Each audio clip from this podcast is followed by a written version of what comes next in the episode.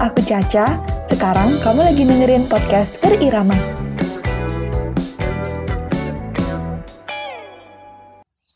Selamat datang kembali di podcast Berirama. Di episode 2 kali ini, aku akan banyak membahas tentang seberapa penting sih manajemen untuk mengatur jadwal. Manajemen apa sih ya? Aku pikir dulu bahasanya. Seberapa penting sih manajemen?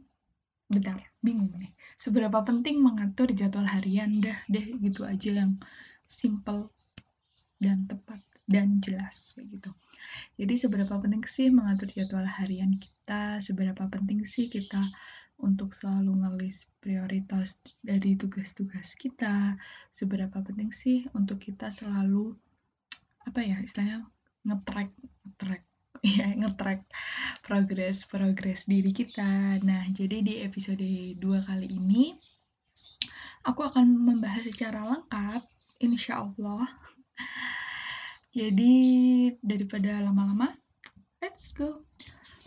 Mungkin dimulai dari cerita dulu ya, kenapa aku bisa sekarang punya kebiasaan gitu buat selalu untuk mengatur jadwal harianku dan mengatur segala sesuatu, istilahnya kayak gitu deh, mengatur kegiatan-kegiatan kayak gitu. Jadi waktu aku SMA, waktu aku kelas 10 sama kelas 11, itu kan aku ikut LDKS nih buat daftar jadi anggota organisasi gitu kan. Nah, di tugas LDKS itu tuh ada tugas kita disuruh untuk bikin jadwal harian. Nah, awalnya di situ tuh kayak yang ya udah karena itu tugas, ya udah dong bikin sekenanya aja, sedapatnya aja, dibikin asal aja, nggak mikir kalau sebenarnya tuh jadwal itu tuh sangat berguna kayak gitu loh. Nah, udah nih, alhamdulillahnya waktu aku lolos, terus aku jabat sampai di kelas 11. Nah, kebetulan di kelas 11 kan menjabat nih. Nah, waktu menjabat itu kan tanggung jawabku kan otomatis juga ada dua kan, tanggung jawab untuk organisasi maupun tanggung jawab sekolah. Nah, di situ aku udah mulai keteteran awalnya. Sebenarnya aku udah mulai nulis tapi di HP, tapi kayak yang aku selalu lupa terus buat ngecek notes aku kayak gitu loh. Jadi ya udah waktu itu aku nggak sengaja datang ke pameran terus nemu ada booth jual planner kayak gitu. Terus aku nemu, aku beli, dan planner itu masih tak pakai sampai sekarang. Nggak dipakai sih, I mean aku sekarang udah planner kedua yang aku beli dari toko itu. Ini kayak gitu. Jadi plannerku yang waktu aku beli di kelas 11 itu aku pakai sampai tahun lalu 2019, terus waktu 2020 ini aku beli planner baru lagi.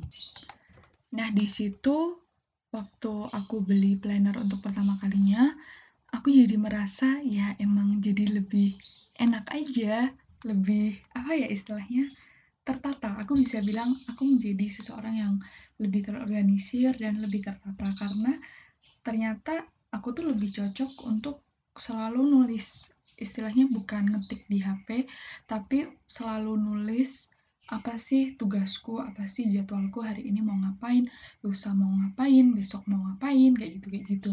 Ternyata aku lebih cocok jadi orang yang istilahnya selalu menuliskan gitu, istilahnya nulis secara analog ya, bukan digital kayak gitu loh. Nah, untuk untuk harganya waktu itu aku beli planner, harganya tuh sekitar 75.000. Itu ukurannya A5 ya? A5 apa B5? Bukan B5. A5, dan itu isinya udah lengkap banget. Jadi kayak tinggal ngisi-ngisi aja gitu loh. Jadi kayak di situ aku mulai terbantu. Tetapi tenang aja, di podcast kali ini aku juga akan membahas solusi buat kalian yang semisal nanti waktu dengar podcast ini ngerasa kok aku pengen coba untuk planning istilahnya itu tapi nggak mau mengeluarkan budget sebanyak itu kayak gitu. Jadi santai aja, keep nyimak terus aja. Nah, jadi kan tadi aku udah merasa lebih tertata nih dengan aku ngelis-ngelis terus. Nah, secara apa ya istilahnya, secara hal lain aku tuh juga lebih merasa aku lebih tahu hal apa sih yang harus aku prioritaskan terlebih dahulu kayak gitu. Soalnya sebelum aku kenal planner istilahnya kayak gitu, aku sering banget terjebak di situasi aku tuh banyak tugas, aku tuh banyak kerjaan istilahnya yang harus aku selesaikan, yang harus aku kumpulkan istilah kayak gitu. Tetapi saking banyaknya pekerjaan itu, saking banyaknya tugas itu, aku tuh nggak tahu harus ngerjain yang mana dulu kayak gitu loh. Istilahnya kan sering ya kita terjebak di kondisi kayak gitu. Nah, dengan adanya planner, itu tuh sangat membantuku untuk selalu ngelis tugas-tugas maupun ngelis kerjaan. Dan aku selalu ngasih, istilahnya apa ya, kayak tanda gitu loh, deadline yang paling dekat itu pasti yang aku jadiin prioritas nomor satu untuk dikerjakan dan harus segera diselesaikan. Jadi ini bukan berarti aku istilahnya menunda tugas yang lain tuh enggak, tetapi ini bagaimana cara kita untuk memprioritaskan sesuatu hal gitu loh. Jadi ada kalanya kita memprioritaskan hal ini karena apa? Hal ini tuh dikumpulinnya tuh besok, deadline-nya tuh besok gitu, jadi harus kita kerjain. Terus bukan berarti setelah kita ngerjain yang pertama kita stop terus kita nggak mau ngerjain, tapi kita harus tetap ngerjain hal yang kedua yang udah kita list dan dia jadi nomor dua kayak gitu. Oh ternyata nomor dua aku ini, kerjain. Dan itu membantuku banget untuk selalu nggak procrastinating ya, gak tau deh read English banget, pokoknya nggak selalu menunda-nunda gitu loh. Sebenarnya ya kadang masih suka nunda kalau emang keadaan lagi capek banget ya kan, ya wajar dong badan ngerasa capek, aktivitas kuliah dari pagi sampai sore kayak itu kan juga suka capek kan. Nah tapi dengan adanya planner ini tuh jadi kayak lebih ke kontrol gitu loh capeknya. Nggak kontrol capeknya, apa ya istilahnya, kita bisa rehat tapi terus kita nggak lupa kalau kita tuh masih punya tanggung jawab yang harus segera diselesaikan kayak gitu.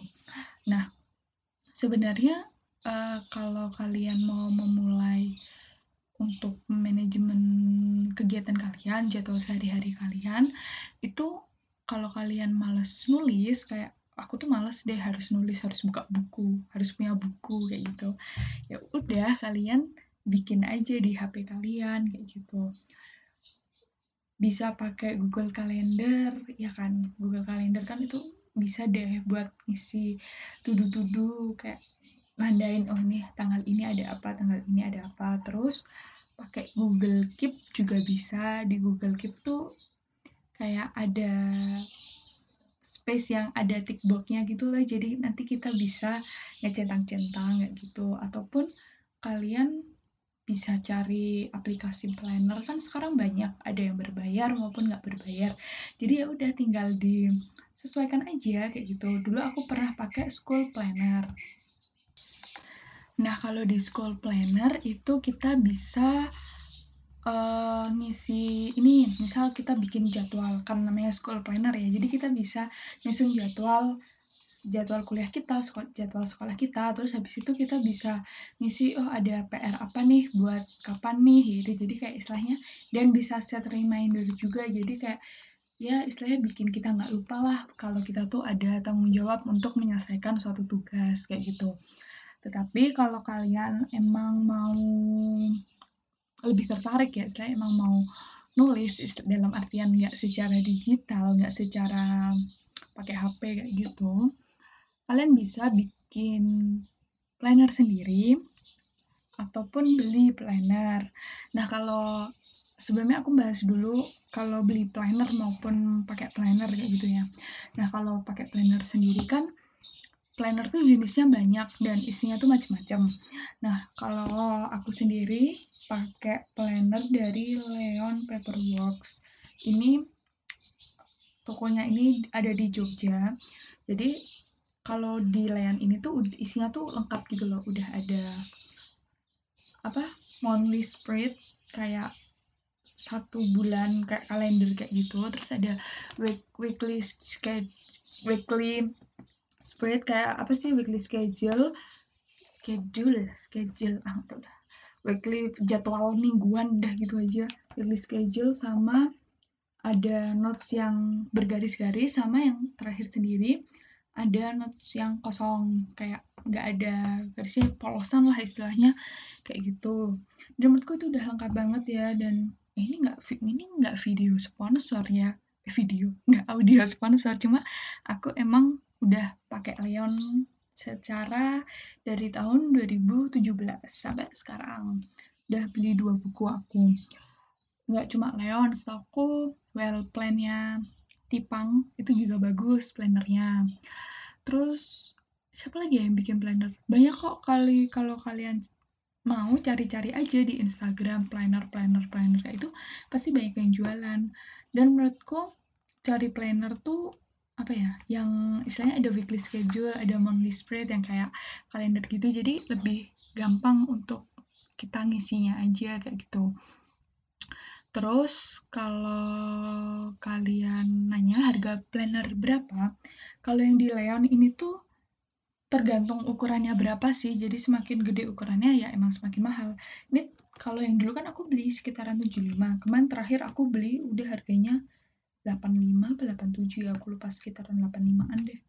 Itu udah yang, itu hardcover ya, itu pakai hardcover, terus covernya bisa custom ataupun milih yang ada di katalognya mereka kayak gitu.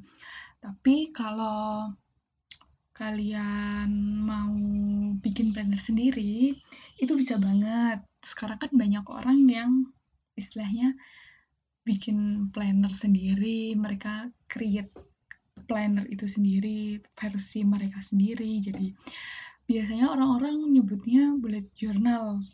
Correct me if I'm wrong ya. Jadi bullet journal ini tuh fungsinya tuh sama kayak buku planner, jadi kayak buat plannering, buat ngatur jadwal kita sehari-hari. Tetapi biasanya di bullet journal ini tuh halaman-halamannya tuh bisa kita sesuaikan sama keinginan kita kayak gitu. Kalau di planner kan istilahnya banyak ini ya, istilahnya udah ada template-nya sendiri, banyak template-template bawaan kayak gitu loh. Jadi kita kurang bisa menuangkan kreativitas, tapi itu kembali lagi ke kalian. Nah, kalau di bullet journal sendiri bisa kalian mulai dari mana aja, ambil buku yang ada di sekitar kalian, beli notes yang murah gitu. Sekarang kan banyak ya notes yang harganya tuh cuma 15.000, 20.000, tapi itu kayak covernya lucu, terus dalamnya juga bagus kayak gitu.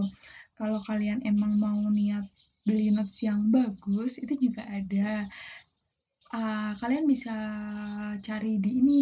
Kalau aku suka lihat-lihat notes di Artline Store, itu ada di Jogja, sama itu Artline Store ada di Instagram, Shopee juga ada. Terus kalau yang notes ala-ala planner yang ada apa sih, karet apa sih yang buat itu deh, kayak gitu deh, aku bingung. Karet yang tau kan yang di ujung itu kalau di Shopee bisa, di Bukuku Store tuh ada, harganya sekitaran 80-an juga. Tapi kalau kalian emang kayak ya udah yang penting toh juga fungsi planner kan buat kita sendiri, jadi kayak kalau kalian nggak terlalu mikirin hal yang kayak gitu, ya udah pakai yang ada di sekitar kalian aja. Dan isi bullet journal juga bermacam-macam, kalian bisa searching nih di internet, ada kok kayak dia tuh blogger tapi blognya tuh isinya tuh bahas bullet journal. Terus banyak kok youtuber yang juga interest dan membahas tentang bullet journal, kalian bisa lihat-lihat video dari mereka kayak gitu. Nah, kalau bullet journal sendiri, karena kita bikin sendiri, kita perlu setup tiap bulannya. Jadi kayak kita bikin template, misal bulan ini temanya apa ya, bulan depan temanya apa, kita perlu banget untuk mikirin itu. Tapi kalau kalian males kayak yang aku pengen bikin bujo tapi minimalis aja deh, nggak usah aneh-aneh, nggak usah pakai washi tape, nggak usah pakai stiker, jadi kayak cuma tinta hitam aja juga nggak apa-apa. Karena sebenarnya esensi dari bullet journal maupun dari planner kan untuk mengatur jadwal kita sehari-hari kan. Dan menurutku apa ya, agak kurang baik gitu loh kalau kita misal nih kita bikin bullet journal, terus kita bikin bullet journal yang gunanya tuh untuk ngatur jadwal-jadwal kita. Tapi kita tuh terlalu fokus sama kayak Pretty Land, kayak temanya apa gitu, sampai kita tuh lupa esensi dari kita membuat hal tersebut tuh apa gitu loh. Jadi kayak ya udah, yang penting bikin senyamannya kita, bikin sebutuhnya kita aja kayak gitu, nggak usah. Tapi kalau kalian emang pengen bikin yang lucu dan dengan kelucuan itu bisa bikin kalian selalu seneng dan selalu mau untuk mengisi bullet journal kalian maupun planner kalian, ya udah just do aja. Intinya nggak usah terpengaruh sama orang lain aja, karena yang mungkin menurut orang lain nyaman kan belum tentu nyaman buat diri kita, belum tentu yang orang lain cocok tuh juga cocok juga kan untuk diri kita. Jadi just santuy aja. Oh ya, kalau emang kalian tertarik untuk hias-hias, kebetulan kan aku juga suka kan kayak Pretty Land, stiker kayak gitu. Aku juga sering beli di tadi Artline Store, itu juga ada banyak sih. Kalian cari-cari aja di Shopee tentang Pretty Land, stiker, washi tape kayak gitu. Yang penting jangan lupa aja esensi dari kita nulis, kita selalu untuk nulis prioritas kita tuh sebenarnya tuh buat apa kayak gitu. Karena menurutku dengan kita menulis apa yang akan kita lakukan, dengan kita selalu ngetik di HP tentang sesuatu yang apa yang akan kita lakukan, itu tuh bisa jadi juga buat bahan evaluasi diri kita, menurut aku lah ya. Jadi kan kita bisa, kalau kita bikin sendiri ya, istilahnya kita yang analog, yang benar-benar nulis pakai tangan, kita nggak ngetik pakai HP, itu kan kita kan bisa lihat kan tugas-tugas apa sih yang udah pernah aku kerjain tuh apa aja, oh kayak gini, terus kita jadi bisa mikir, oh ternyata tuh aku bisa ngelewatin tugas-tugas itu semua ya, oh ternyata tuh aku masih bisa nih sampai sekarang, masih bisa berdiri sampai saat ini kayak gitu. Aku udah pernah ngelewatin masalah dengan dealing tugas yang kayak gini, tugas yang sulit kayak ini, ternyata tuh aku bisa. Jadi kita semakin merasa bangga gitu loh sama diri kita sendiri, kita merasa semakin kuat, kita merasa kalau kita tuh bisa. Jadi menurutku tuh self esteem kita tuh juga jadi kayak naik kayak gitu kan. Terus kita jadi bisa jadi lebih percaya diri, kita jadi kayak nggak takut kalau ngadepin tugas-tugas baru. Kayak istilahnya kita jadi tahu kan, oh dulu nih pernah ngerjain tugas susah ini, ternyata tuh aku bisa selesaikan kayak gitu. Jadi dengan kita menulis di planner maupun menulis di bullet journal, kita tuh banyak hal yang bisa kita petik gitu loh. Selain emang esensinya untuk mengatur jadwal kita sehari-hari kayak gitu. Oh ya, buat bullet journal sendiri, kalau kalian tahu kan biasanya ada tracker-trackernya tuh, kayak habit tracker, money tracker, maupun tracker, sleep log, mood tracker kayak gitu. Itu kan sebenarnya juga bisa bahan evaluasi diri kita juga kayak gitu loh. Misal nih kalau kalian set up bullet journal kalian dan kebetulan kalian ngasih halaman buat mood tracker. Kalau di mood tracker kan ada, kita tiap hari suruh ngasih tanda kayak gitu kan, kalau hari ini tuh moodnya tuh kayak gimana, lebih dominan marah atau kalem atau normal-normal aja kayak gitu. Dengan kita selalu list hal-hal kayak gitu kan, kita jadi bisa lihat. Kalau kita bikin mood trackernya bulanan, kita kan bisa lihat, oh sebulan ini tuh ternyata emosiku tuh lagi kayak gini ya kayak gitu. Oh ternyata bulan depan tuh aku kayak gini ya emosinya, kalau bulan ini tuh kayak gini, bulan ini tuh kayak gini. Kalau kalian bikin mood tracker setahun, kalian bisa tahu dinamika emosi kalian selama 1 tahun tuh kayak gimana kayak gitu. Terus kalau kalian merasa susah tidur nih, punya masalah sama hal tidur kayak susah tidur malam kayak itu, kalian bisa bikin sleep tracker kayak itu buat ukur seberapa lama sih kita udah tidur. Ataupun money tracker, kalau kalian merasa boros, ya udah kita tulis aja pengeluaran terus pemasukan, sebenarnya buat kita merasa lebih teratur aja kayak gitu loh. Jadi sekali lagi menurut aku memanajemen kegiatan sehari-hari maupun selalu menulis hal apa yang harus dikerjakan, itu sangat penting banget karena ujung-ujungnya yang diuntungkan tuh diri kita sendiri. Kita jadi nggak lupaan, kita jadi lebih ingat sama tanggung jawab kita. Jadi nanti nggak ada tuh yang namanya tugas atau kerjaan yang kita lupa bawa atau kita lupa kerjakan, tapi alasannya tuh emang kita tuh pure lupa gitu, karena pure lupa gitu loh. Jadi kayak ya udah, dengan kita menulis pasti kita jadi lebih ingat sama tanggung jawab kita, kita jadi lebih ingat hal apa yang harus dikerjain, kayak gitu. Seperti itu, mungkin itu dulu aja kali ya untuk episode podcast kali ini. Aku bingung lagi mau ngomongin apa lagi. Yaudah itu dulu aja sih. Semoga dengan adanya podcast ini, episode 2 ini, bisa membantu teman-teman semua untuk start journaling, start plannering, maupun start untuk selalu menulis kegiatan sehari-hari dari teman-teman semua, maupun selalu jangan lupa buat selalu nulis tugas-tugas harian dari teman-teman semua. Terima kasih.